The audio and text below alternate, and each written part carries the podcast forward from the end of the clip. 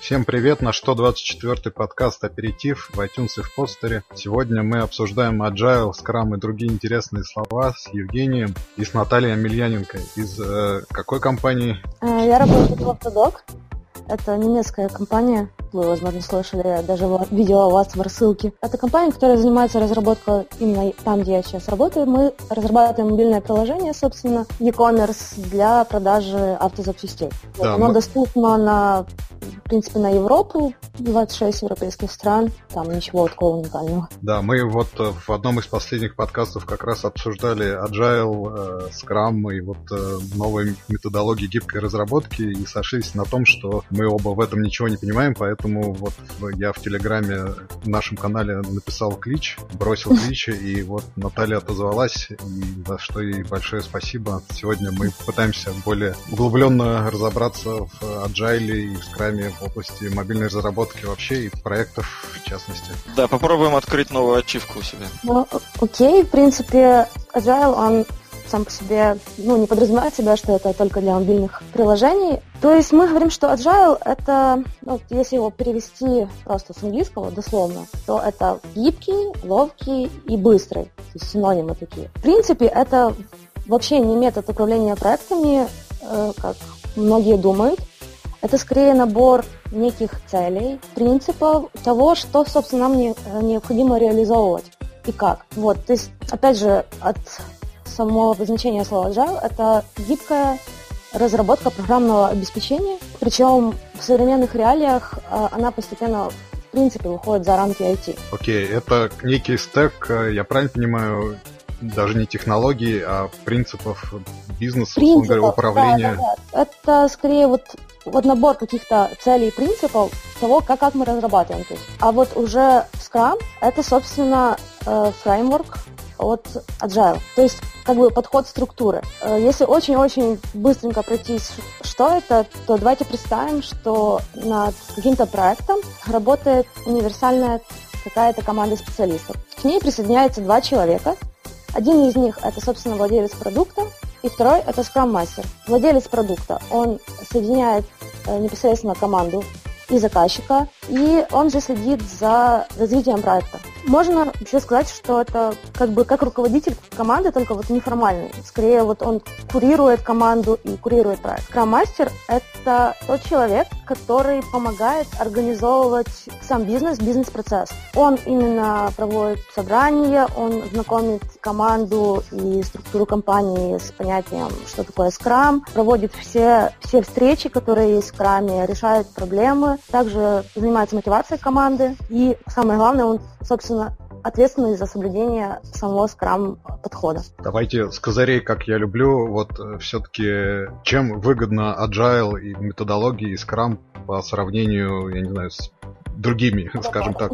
Смотрите, э, если мы говорим про современные реалии и почему Scrum он и там agile методологии стали такими хайповыми. Грубо говоря, потому что мир, он постоянно меняется, и Scrum позволяет гибко реагировать на любое изменение. То есть, если, например, у нас берем стандартно водопад, да, то есть мы заранее знаем, что у нас получится в итоге, что у нас получится на выходе. У нас есть планирование, разработка, дизайн, тестирование, запуск. Все это круто, но обычно такое не происходит. То есть после этапа планирования всегда кому-то должна прийти какая-то мысль в голову, давайте мы еще это сделаем, а давайте мы еще это сделаем. И если нет какого, какого, какого-то подхода, какой-то структуры, то начинается полный хаос в проектах. Поэтому в принципе, если скрам правильно использовать, он помогает компаниям справиться с э, вот этой неизвестностью. То есть если мы говорим о том, что у нас полностью известная нам технология, то, то, что мы будем делать, она несложная, то, в принципе, честно говоря, скрам тут может и не нужен. И, скорее всего, не нужен. А если мы говорим, что у нас технология незнакомая и нестабильные требования, то там обычно можно использовать скрам. Вот. И, к сожалению, многие компании да, говорят, что эй, давайте мы будем вот сейчас использовать скрам, он как подорожник приложим вот сюда, и вот он нам поможет. Но это обычно не работает. То есть если мы говорим, какие могут быть цели у компаний, которые хотят внедрить э, скрам, в, основ, ну, в основном, когда вот это провально, это, можно сказать, первое, что вот у конкурентов, вот у них скрам. Вот давайте же мы что же будем такие классные, и тоже будем использовать скрам. Бывает, что пытаются скрам просто как бы приложить к какой-то отдельной команде. То есть вот тут есть какой-то продукт, вот мы сейчас внедрим там скрам, и все там взлетит. Ну, опять же, это не будет работать. Еще есть такой интересный момент, что там, допустим, какой-то руководитель отдела съездил на какую-то конференцию, и такой синдром после конференции, что я что-то услышал, увидел, и давайте мы будем это пробовать. То есть до конца не разобравшись, не, до конца не, не прочувствовал, собственно, вот этот вижен, пытаются внедрить.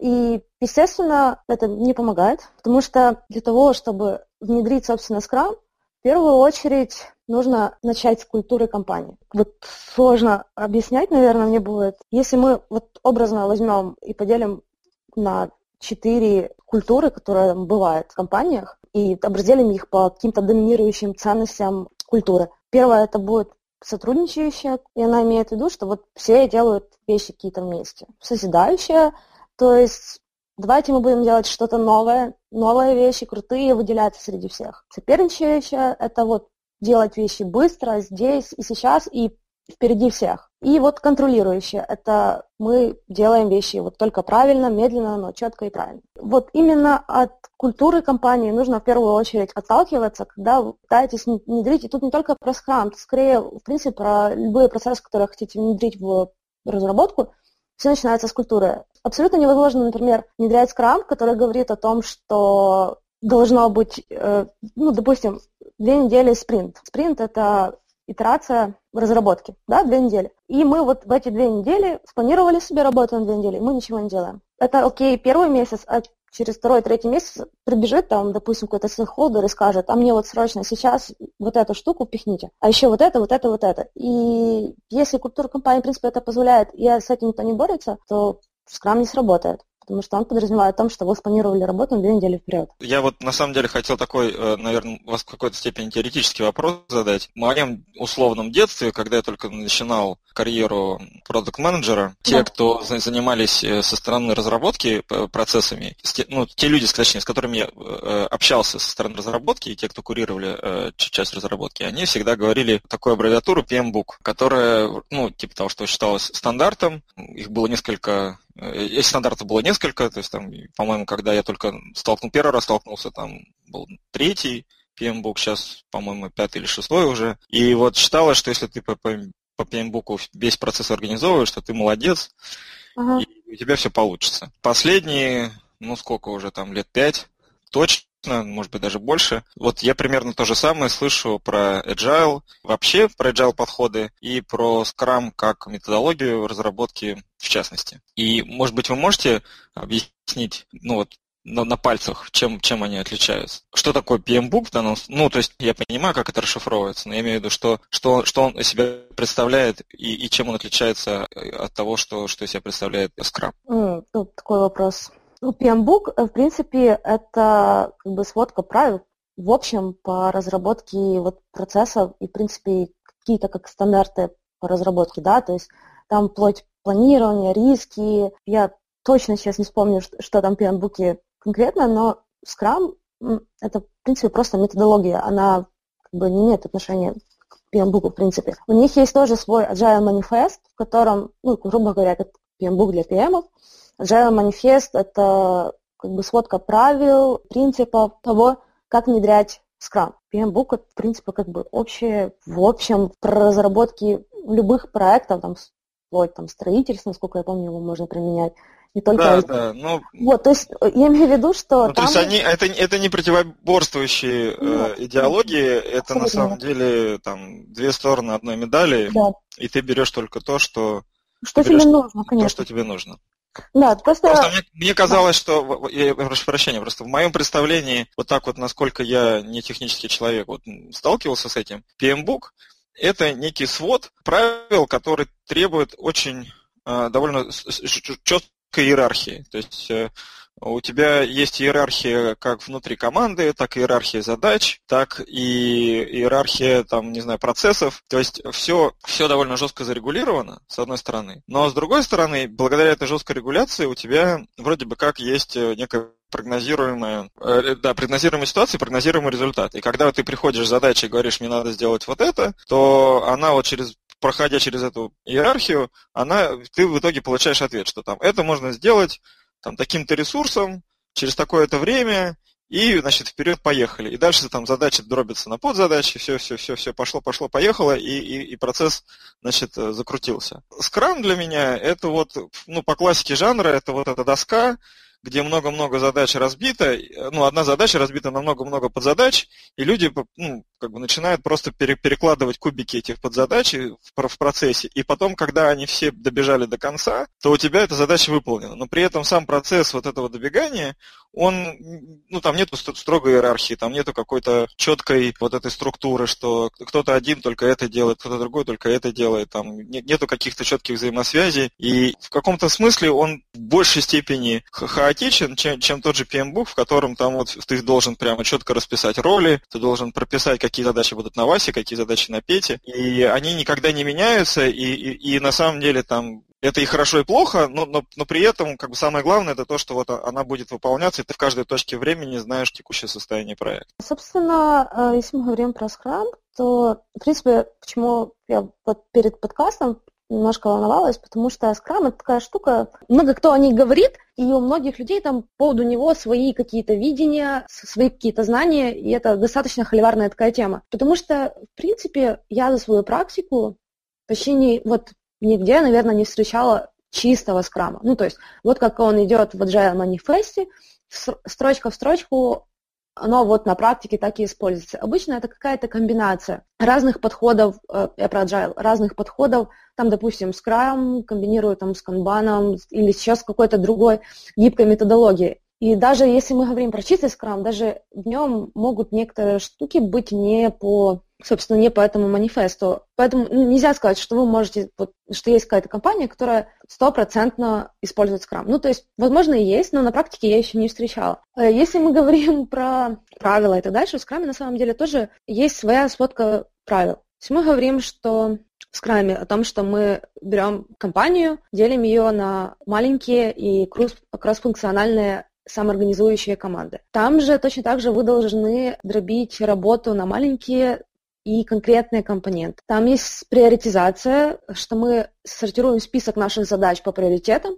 Мы говорим там, что разделяем время на короткие итерации, то есть про спринты, да, мы, там обычно от, от одной до четырех недель. И после каждой итерации должна проводиться обычно потенциальный какой-то готовый э, компонент, которое вы можете показать заказчику. Опять же, это не во всех компаниях так. Не всегда после каждого спринта можно показать готовую какую-то часть продукта. Собственно, есть свод правил, и там есть роли в скраме, что у нас есть продукт оунер скрам-мастер и команда, каждый отвечает за, ну, каждый свой, есть своя зона ответственности. То есть нельзя сказать, что скрам это полностью хаос. Нет, он просто гибкий. В этом и, наверное, его изюминка в том, что он, до, он дает рекомендации, как что делать, а вы уже в соответствии от того, какие у вас требования к iOS компании, его немножко адаптируете. Опять же, он, Scrum говорит, что команды должны быть кроссфункциональными. Кого включать такую команду, не знаю, экспериментируйте. Он говорит, что команда сама определяет, какой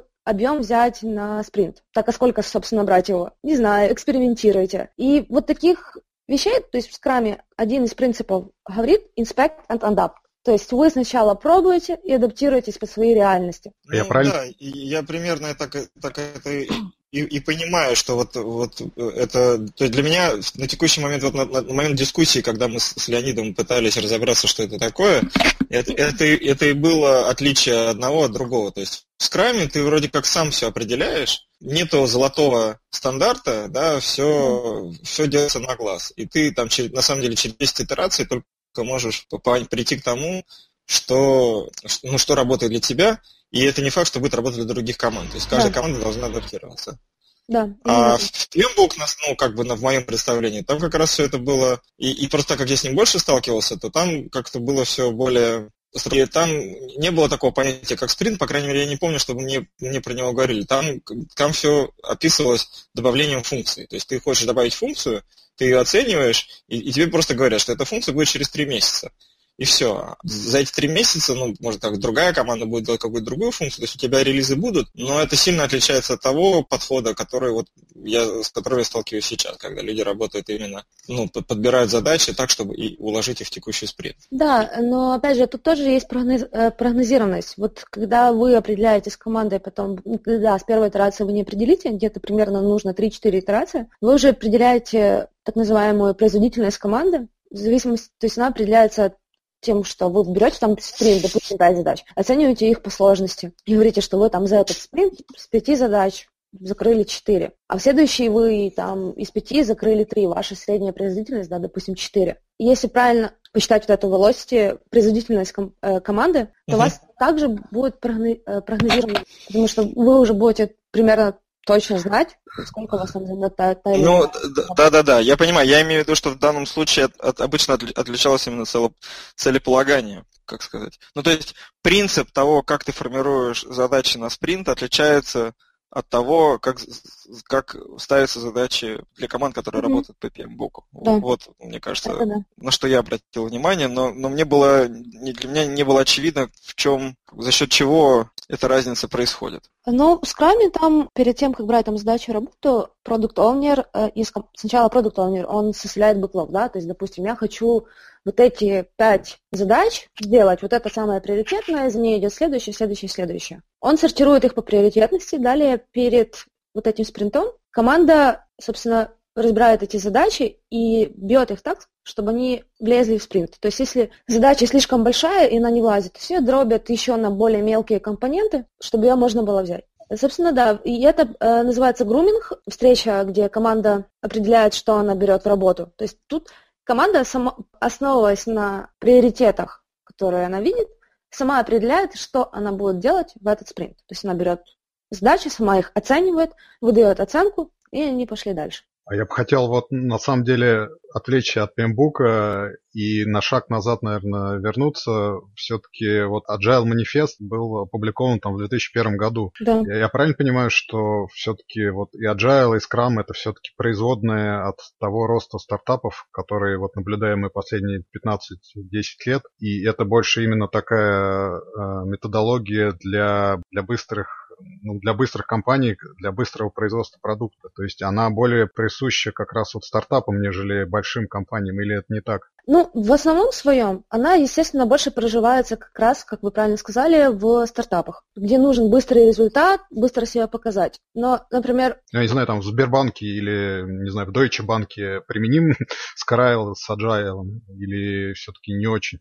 Ну, мне нужно видеть структуру компании и смотреть, что там за культура, но я своей колокольни могу сказать, то есть ну, у нас продуктовая компания. Это не стартап, это компания, которая давно на рынке, э, ну как, сколько, 10 лет будет в этом году. То есть это далеко не стартап. И она применима, допустим, в наших реалиях, потому что, опять же, мы берем продукт. Рынок развивается, мы должны адаптироваться под э, изменения, которые происходят на рынке, мы должны смотреть на конкурентов, быстро на них реагировать. Если вот у меня в компании культура именно вот эта соперническая, где нам нужно быстро, быстро, быстро что-то делать, скрам нам заезжает.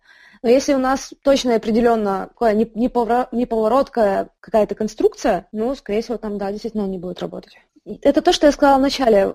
Для того, чтобы думать, нужно, нужен вам скрам или не нужно, нужно в первую очередь подумать о культуре компании. И изменения должны происходить именно оттуда. То есть, если вы перед этим работали по одному принципу, сейчас вы считаете, что вы не так быстро, не так хорошо работаете, просто хотите приложить скрам как подорожник, но это не будет работать. А вот э, мы все говорим о быстрых изменениях э, внешних условий. Я правильно понимаю, что транслятором этих внешних каких-то функций, я не знаю, изменений является как раз продукт оунер который берет из внешнего мира задачи и транслирует их на команду, превращая ну, в да, спринты, но в спринты. Продукт он как, э, как проводник Проводник между, точно, да, хороший. Да, между стейкхолдерами и командой. То есть, а, а стейкхолдеры же... это кто? Ну, я не знаю, вот, например... Это что за зверь? Да.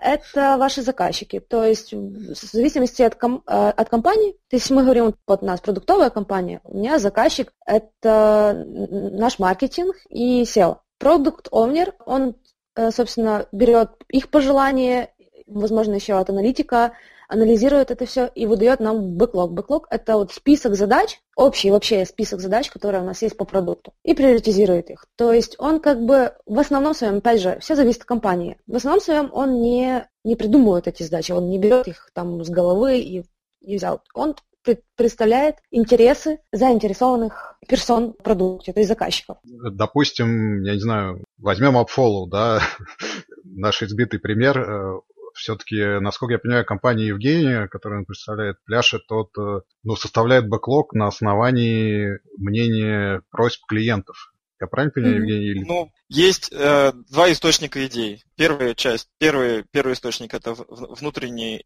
опыт компании и экспертиза, которую мы развиваем внутри себя. Здесь, э, в принципе, это может быть любой человек, любой, любой сотрудник, который, работает с продуктом, и даже те, кто не работает с продуктом, они тоже могут приходить с идеями и говорить, как нам улучшить или оптимизировать какую-то часть. Есть задачи, которые приходят от клиентов. Иногда они совпадают, иногда они естественным образом не совпадают, потому что клиент часто хочет решения какой-то своей част, ну, какой-то одной частной истории, и мы далеко не всегда такое берем, конечно, в работу. Вот мой вопрос был вот в истории, когда ну, нету каких-то определенных стейкхолдеров, условно говоря, в компании, а есть какое-то внешнее поле, ну, рыночное. Что нужно делать продукт как тогда взаимодействовать с задачами? Э, Еще раз можно переформулировать вопрос? Есть поток э, запросов от руководства, есть поток запросов от клиентов. Как продукт в такой ситуации ставить задачи правильно на выполнение? Ты, ну, ты вот сейчас зад... Извини, прошу прощения, Наталья, просто ты сейчас задал вопрос, ответ на который, ну вот мы, мы бьемся все время именно потому, что мы никогда не, до конца не знаем, как что же является определяющим в данном случае. Потому вот, что может, Наталья вам как раз ош, ош, ош, ошибки, ошибки возникают и если приоритизировать одних, и если приоритизировать других. Результ, ну, результат может быть все равно... Как правильно про, продукт-оунеру из общего хаоса идей от руководства, от клиентов вычленять то, что нужно реально продукт, или это вообще не его задача? Ну, опять же, В основном своем это на самом деле не его задача, но зависит от компании. Э, мы говорим сейчас о приоритизации правильной. То есть должен быть, э, если ваш если ваша компания продукт не занимается приоритизацией, именно валидацией, скорее даже не приоритизацией, а валидацией идей, то он валидирует эти идеи. И уже про валидацию идей это уже вообще отдельная песня.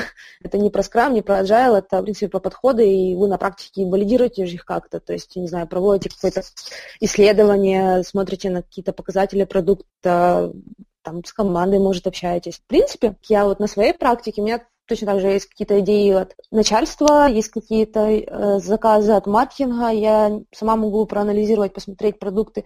Мы запустили фичу, я вижу, что у клиентов есть какие-то запросы. Это все на, отсеивается некоторые идеи на момент валидации, когда мы просто задаем себе вопросы «зачем?», «зачем?», почему это произошло. То есть мы задаем себе, там, допустим, банальный пример привести. То есть пришла идея от э, заказчика, например, или от клиента, что мне нужен вход, допустим, через, через Google. Нас его нет, например. Да, я потом спрашиваю, зачем вообще вход через Google? Потому что мне неудобно вписывать э, вручную мыло и пароль.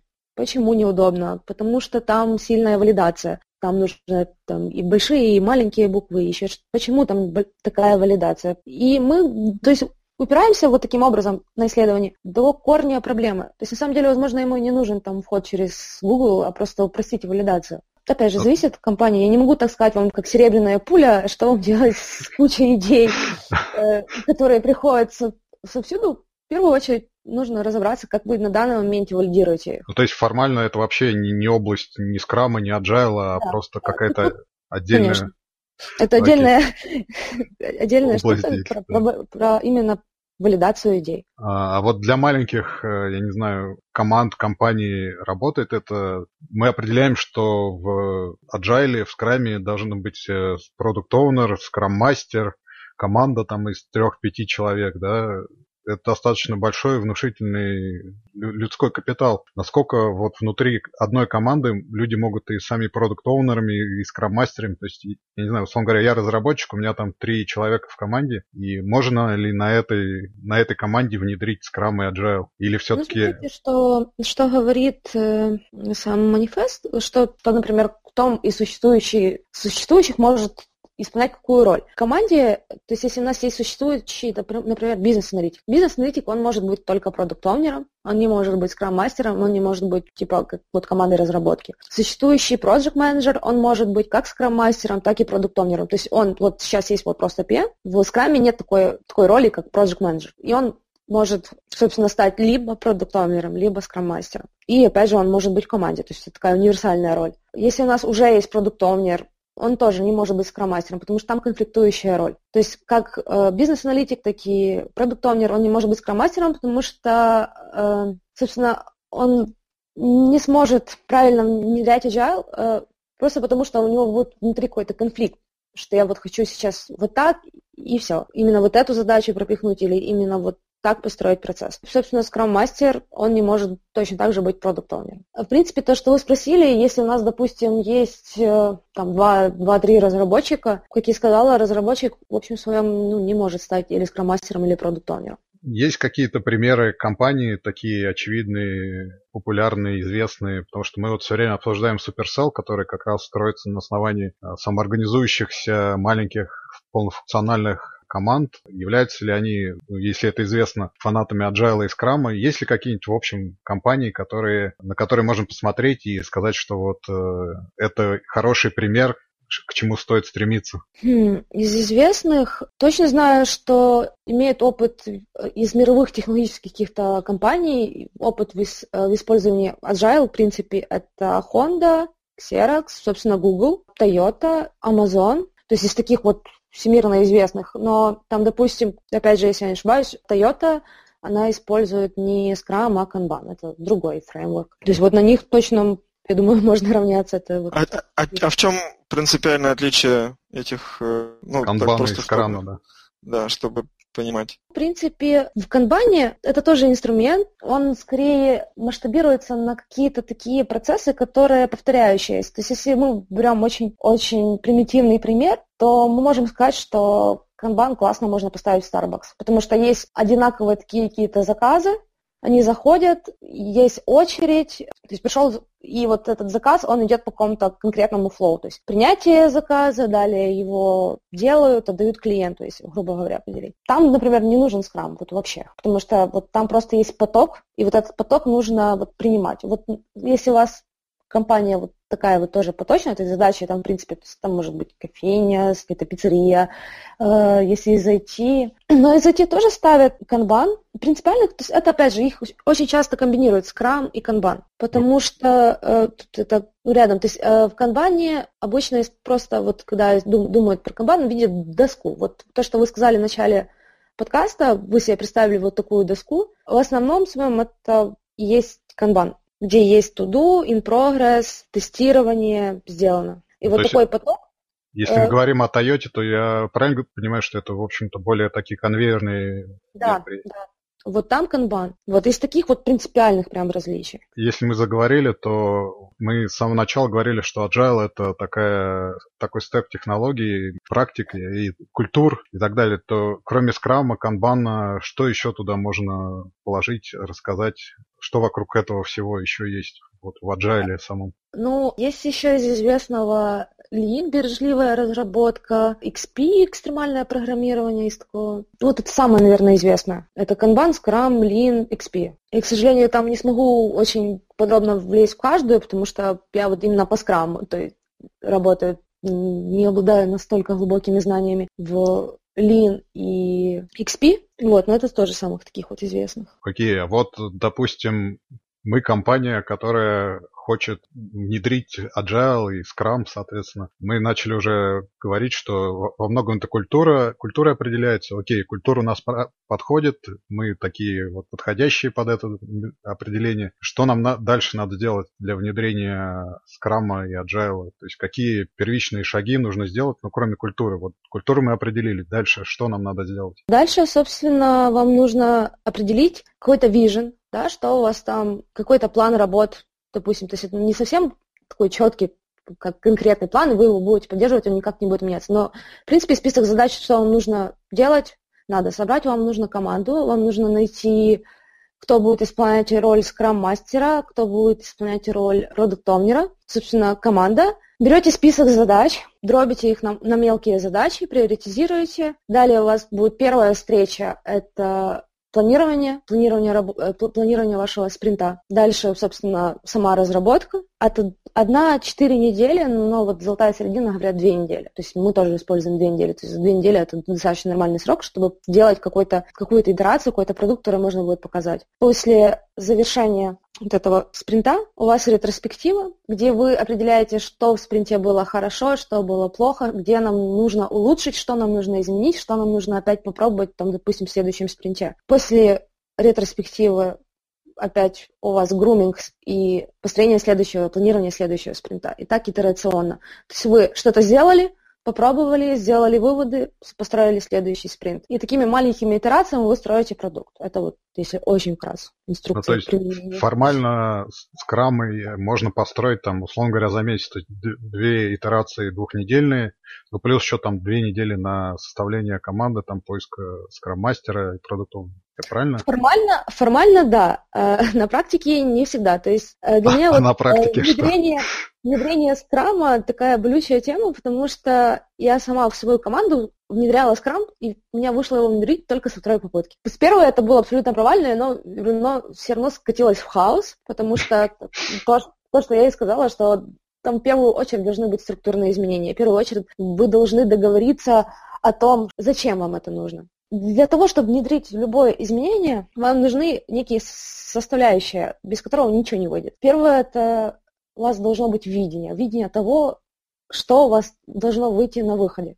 Да, то есть мы говорим, что мы хотим внедрить скрам. Мы договариваемся о том, что что для нас это скрам, какое у нас видение, зачем оно нам нужно. Далее вам нужны навыки, то есть э, на момент, когда я первый раз внедряла, навыков, то есть как бы не было. Просто мы давайте попробуем. Ну, давайте попробуем. То есть без навыков просто будет будет страшно, будет тревожно, потому что непонятно, что делать. В-третьих, вам нужны реально стимулы, потому что то, что вы спросили, а зачем? Если вы не видите там какого-то профита для себя, что от, от использования этой методологии, опять же, вся, вся ком- команда будет сопротивляться, потому что ну, ни, ни, ни у кого нет этого стимула. Вам нужны ресурсы, по-моему, понятно. И, собственно, конкретный план действий, то есть составили себе, что зачем делать, вот как вы меня спросили, вот что, что нужно для того, чтобы внедрить. Вот план действий, но он очень такой абстрактный, но там уже по каждому, там, допустим, по каждой встрече есть свои прописные правила, как он мне правильно нужно проводить. Вот эти пять составляющих должны быть для того, чтобы внедрить любое изменение. Это не только про скрам. И еще почему, например, это может не взлететь, потому что есть такое известное выражение, если я не ошибаюсь, сформулировал четыре принципа эти про изменения Ларман, Крейг Ларман, он говорит о том, что организации, первое, это то, что организации устроены таким образом, чтобы избегать, в принципе, любых изменений структуры, любых изменений власти и вот поддерживать так называемый статус-кво. Так комфортно, так хорошо. Второе, он говорит о том, что любая инициатива по изменению будь-чего будет сведена к переопределению существующей терминологии так, чтобы это поддерживало статус-кво. То есть мы говорим, мы внедрим скрам, и просто давайте мы просто переименуем эти роли, которые есть, просто переименуем то, назовем это все, и у нас будет скрам. Нет. Третье – это то, что любая инициатива по изменению будет высмеяна как э, что-то слишком теоретическое, что-то революционно, оно нам нужно приземлиться, э, нам нужно строить вот этот статус-кво. То есть в первую очередь это будет типа, да, пошел на семинар, да, наслушался теория, а на практике нас не получится. И последнее, это то, о чем я говорила вначале, что, что культурные изменения, они невозможны без изменения структуры. То есть пока вы Ну, не, не, понимаете, сложно, например, э, есть пример, э, если вы сейчас вот встанете с стульчика и вот на полу приседе будете сидеть. Ну вот нельзя на полумеры делать, потому что это сложно. Это намного сложнее, чем просто делать все вот хорошо делай, хорошо будет. То есть, если есть большая компания какая-то с достаточным количеством разработчиков, я сделал вывод, что надо выделить отдельную какую-то структурную единицу и на ней тестировать Scrum и Agile. Ох, а, если а есть большая компания, это вообще отдельная история. Ну, во-первых, Scrum... Можно так сделать или так не работает тоже? Ну, ну то есть вот если... Делать, конечно, пробовать, э, попробовать на маленьком каком-то отделе, но вообще сразу хочу сказать, что Scrum вот Scrum именно, он, он как раз для маленькой команды, то, что вы спросили, работает ли на маленькие, но работает на маленькие, но работает на стартапы. Но если мы говорим про продуктовые компании, то просто в Scrum вы не скоммуницируетесь, потому что это слишком, у вас команда должна быть команда, должна быть семи, там, максимум человек, у вас должен быть продукт-овнер и скрам-мастер, все. А если вот это большая, крупная, она, скорее всего, масштабируется. То есть скрам, он там масштабируется или в Scrum of Scrums, или в Less, еще есть подход как Safe. То есть там может быть в одном из них 10 скрам команд. У каждой команды, у каждой команды есть представитель, э, то есть скрам-мастер, и в каждой команде есть продукт-овнер. Это один подход. Второй – это опять у вас 10 команд, но у вас один продукт-овнер и один скрам-мастер. Вот, про, про сейф вообще там надо отдельный подкаст. Вот, то есть там скорее вот, вот что-то вот такое оно трансформируется. Вот тут в Википедии пишут, что одна из претензий к Agile подходу как раз то, что он пренебрегает вот созданием роудмэпа, то есть дорожной карты, большого какого-то видения, насколько я понимаю. А вы говорите, что наоборот, э, с этого надо начинать и закладывать через это основу. Кто прав-то ну, в конце концов?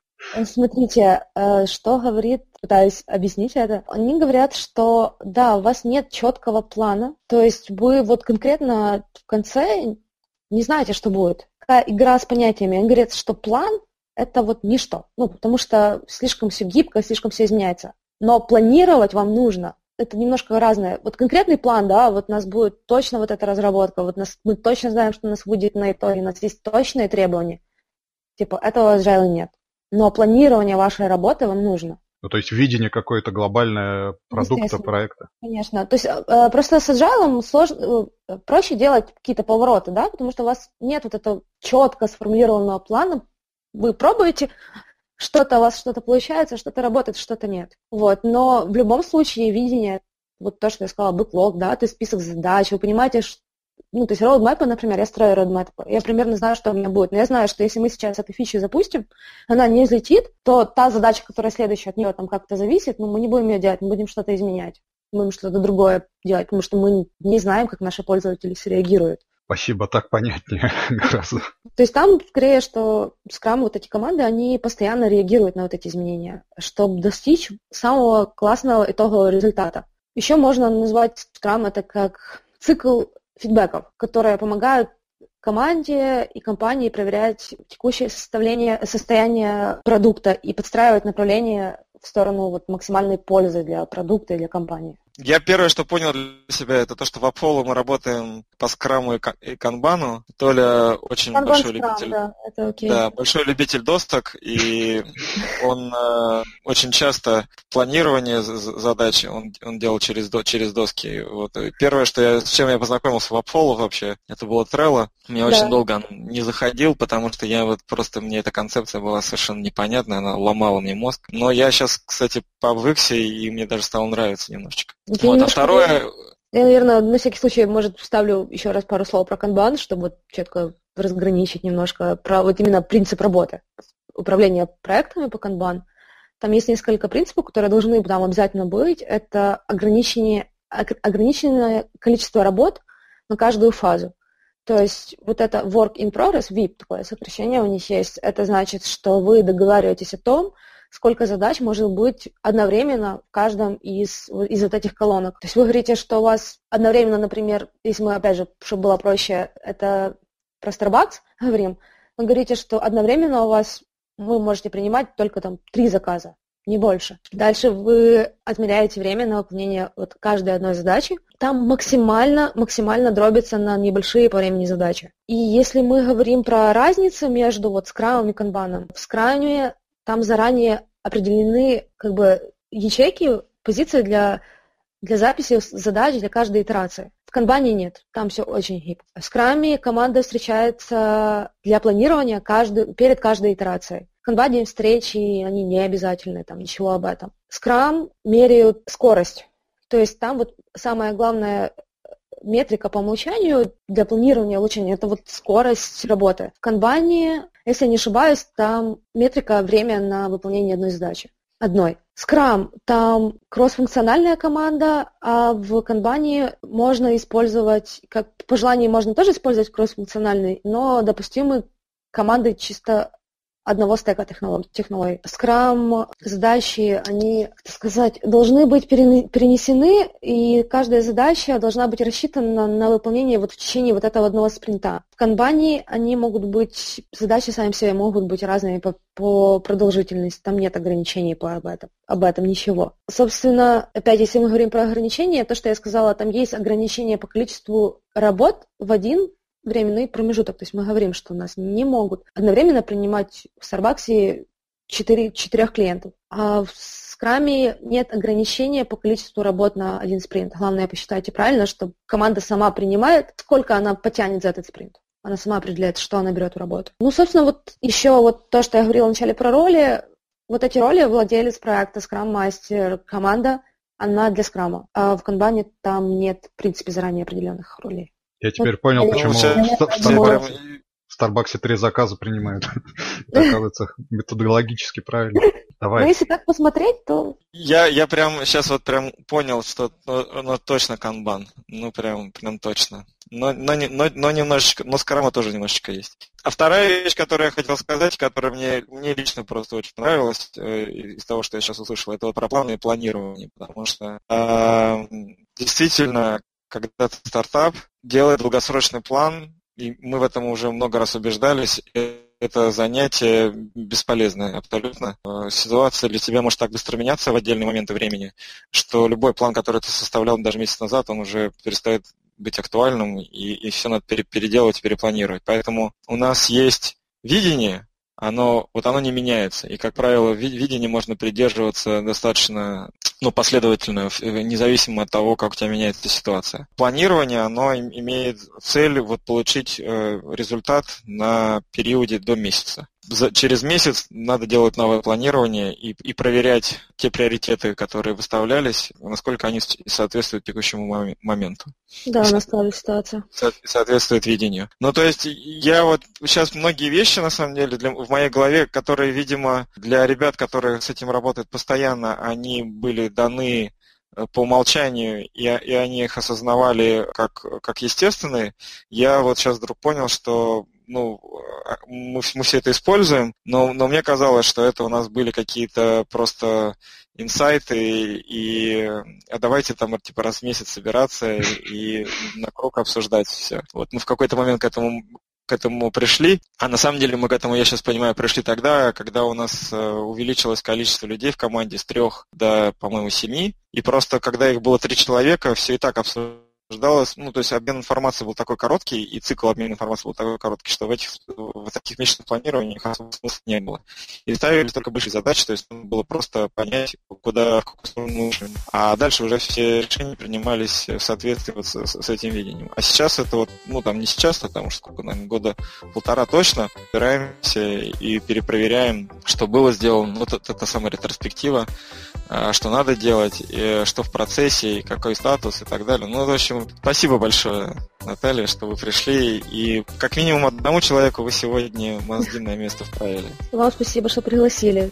Только я ремарочку вставлю, что вот на ретроспективе это там, ну ладно, не буду, наверное, там скорее типа не планы вы не обсуждаете, вы конкретно смотрите назад определяете, что было хорошо, что было плохо. И это ну не да, да, да, я, я это имел в виду, но я так чуть более образно использовал этот термин, может быть, не, не так точен, не так точно, как его надо использовать, я прошу прощения, но я это имел в виду, что мы оцениваем результаты и, и, и пытаемся скорректировать с учетом полученного знания, как ну, наше планирование, потому что мы понимаем, что там, либо у нас новый ресурс появился, либо наоборот у нас новый ну, какой-то старый ресурс исчез.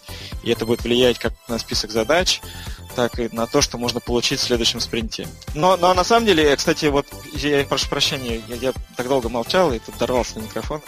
Это, эта же штука, она используется не только в разработке, вот как было сказано, это, в принципе, используется и с точки зрения постановки определенных бизнес-задач. Ну, то есть, э, такой подход, он не обязательно только, ну, он, наверное, максим, ну, не знаю, может быть, не может максимально эффективен, но он дает очень хороший результат с точки зрения IT, с точки зрения там продаж или маркетинга, возможно, в чистом виде это не работает, но некоторые вещи из этого мы регулярно используем, и, как мне кажется, они, ну, опять же, соответствуют текущему статусу компании, ну, текущему масштабу компании и тому, тому, что мы можем делать и как мы можем делать. Ну, то есть э, э, это реально не, не только айтишная история.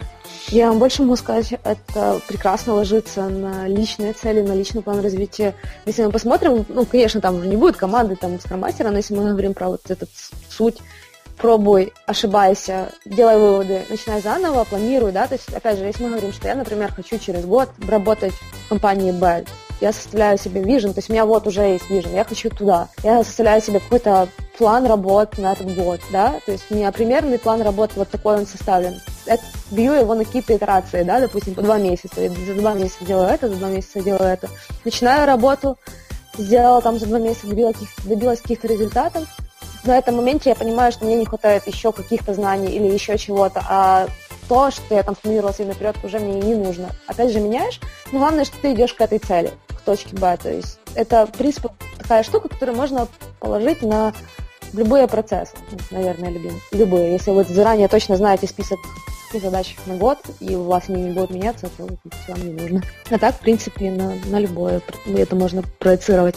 Прекрасно. Круто. У нас уже, да, 6 часов. А, одного благодарного слушателя вы нашли. Для меня стало более-менее понятно тоже, понятнее. Вот. Поэтому спасибо. Делайте хороший agile и скрам. Не делайте плохой. Наш традиционный.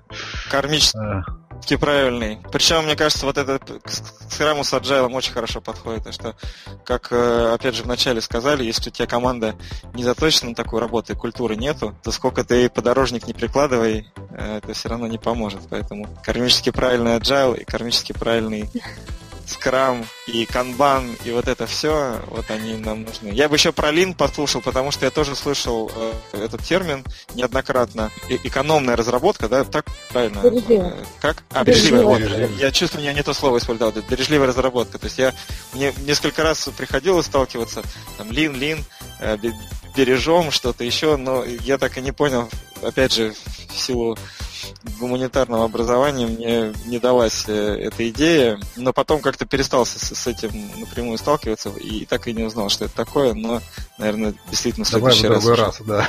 Поговорим. Не будем задерживать. Наталья, спасибо за прекрасный спасибо большое, подкаст. Да. Да. Наталья Мильяненко, Автодок Д э, из Германии, насколько я понимаю, с Agile да. и скрамом. Спасибо. До а в Финляндию авто, автозапчасти можно заказывать у вас? Финляндию, да. А, отлично. Вот, Хорошо. Наталья, вы нашли нового клиента, да. Мы запишите, скидку сделаем. Хорошо, договорились. Все, спасибо. Хорошо, спасибо большое. Все, хорошего вечера. Взаимно. Всего доброго. До свидания.